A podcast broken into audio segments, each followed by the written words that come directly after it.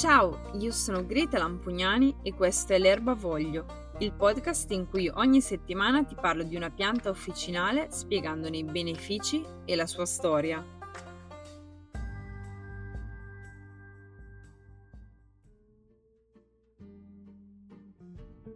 Questa pianta, il rosmarino, è conosciuto da sempre con il nome di Rosmarinus officinalis, una specie della stessa famiglia della salvia, le lamiacee, ma che si distingueva da essa per una differenza nei fiori. Ad oggi si pensa che questa differenza non sia abbastanza significativa da considerare le due piante distinte, quindi il nome scientifico è stato cambiato da Rosmarinus officinalis a Salvia rosmarinus, indicandone quindi una varietà di salvia. È una pianta simbolo dei paesi del Mediterraneo. Si pensa che il suo nome derivi dal latino ros marinus, che significa rugiada del mare, grazie al colore azzurro violaceo dei suoi fiori. Le parti utilizzate della pianta sono i fiori e le foglie. Oltre ad essere una buonissima pianta aromatica, ha il privilegio di avere molte proprietà benefiche per l'organismo, grazie alla ricchezza in oli essenziali. E poi troviamo i fenoli come l'acido rosmarinico ed i flavonoidi, potenti antiossidanti, antibatterici e stimolanti del microcircolo e anche depurativi. Pensate che per la sua grande azione antiossidante il rosmarino è utilizzato nell'industria alimentare e cosmetica come conservante naturale E392. E poi ci sono i tannini, che per il loro potere astringente hanno un'attività antidiarroica, antispasmodica, oltre che poi i minerali come il ferro, il potassio, il fosforo, il calcio, fibre e vitamine del gruppo B, vitamina K e C. Gli effetti di questi principi attivi sono molto evidenti a livello gastrointestinale, ha infatti proprietà digestive e carminative, ossia favorisce l'espulsione dei gas intestinali, stimola la peristalsi ed al tempo stesso calma gli spasmi. Come abbiamo visto anche per l'aglio, viene utilizzato anche nel trattamento contro i parassiti intestinali. A livello epatico svolge un'azione benefica depurando il fegato e stimolando la contrazione della cistifellea, facilitando così la produzione e l'espulsione della bile. Agisce poi sulle vie urinarie favorendo la diuresi ed è inoltre utilizzato come tonico in caso di stanchezza cronica, tensione nervosa, stress e nel trattamento di cefalee, emicranie e nevralgie. Per il fatto di avere proprietà antitensive, consente anche di ottenere buoni risultati nel trattamento delle problematiche articolari e muscolari. Grazie alla sua azione stimolante della circolazione, viene utilizzato per rinforzare i capelli e favorirne la crescita utilizzato poi anche per trattare l'influenza, il raffreddore, per l'igiene orale e per l'impurità della pelle, grazie alle sue proprietà antisettiche. I rimedi naturali vanno sempre assunti nella posologia indicata dallo specialista e comunque non sostituiscono i farmaci. Se assunto come terapia, è consigliabile utilizzarlo sotto forma di olio essenziale, tintura madre o estratto che sono reperibili in erboristeria. L'olio essenziale, per esempio, lo si può usare in un diffusore per l'aromaterapia, oppure diluito con un olio vegetale lo si può usare da applicare sul corpo per stimolare la circolazione e combattere la cellulite. Esistono poi vari preparati come l'infuso o il decotto che possono essere utilizzati in svariati modi.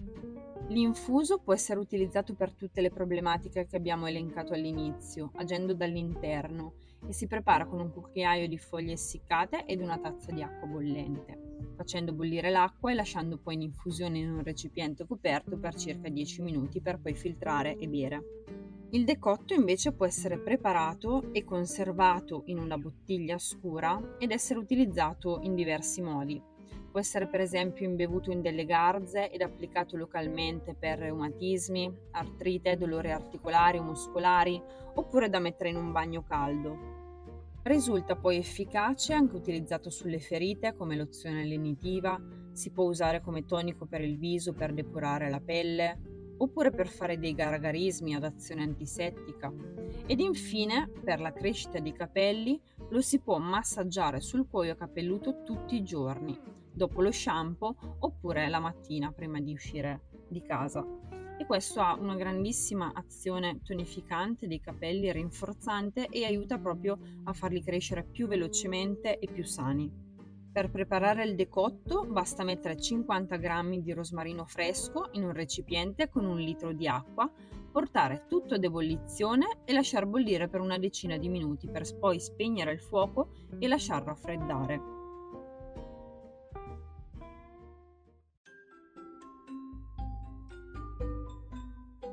Ed ora veniamo alla nostra amata storia. In tutte le tradizioni il rosmarino simboleggia gioia e coraggio. Non è un caso, infatti, se ha la fama di essere la pianta della serenità per le sue proprietà rilassanti ed antidepressive. Anche per questa pianta sono numerose le leggende che la rendono affascinante. Pensate che la sua nascita è narrata da Ovidio nelle Metamorfosi, la mitologia narra dell'amore di Apollo per la principessa Leucote, figlia del re di Babilonia, che veniva tenuta segregata dal padre all'interno del suo palazzo. Per poterla sedurre, Apollo entrò di nascosto nelle stanze della giovane che si abbandonò ovviamente al suo amore. Clizia, però, una ninfa innamorata di Apollo e da lui rifiutata, informò il re dell'accaduto che, furioso, fece seppellire viva la figlia. Sulla tomba della principessa i raggi del sole penetrarono e lentamente la trasformarono in una pianta dalla fragranza intensa, dalle sottili foglie e dai fiori viola-azzurro pallido, il rosmarino. Il successivo utilizzo funerario di questa pianta è proprio legato a questa leggenda. Infatti nel nord Europa, durante i funerali, la tradizione voleva che il defunto fosse seppellito tenendo tra le mani un rametto di rosmarino. In Italia si ornava il capo del defunto con una corona composta da questa pianta, oltre che dall'alloro e dal mirto. Per gli egizi veniva usato nei riti di mummificazione perché era ritenuta la pianta dell'immortalità, essendo appunto una pianta sempreverde, infatti simboleggia la speranza e la vita eterna. Insieme alla salvia è famoso per essere utilizzato per la purificazione degli ambienti e secondo una leggenda siciliana il rosmarino è la pianta sacra delle fate perché è qui che si nasconderebbero sotto forma di serpentelli.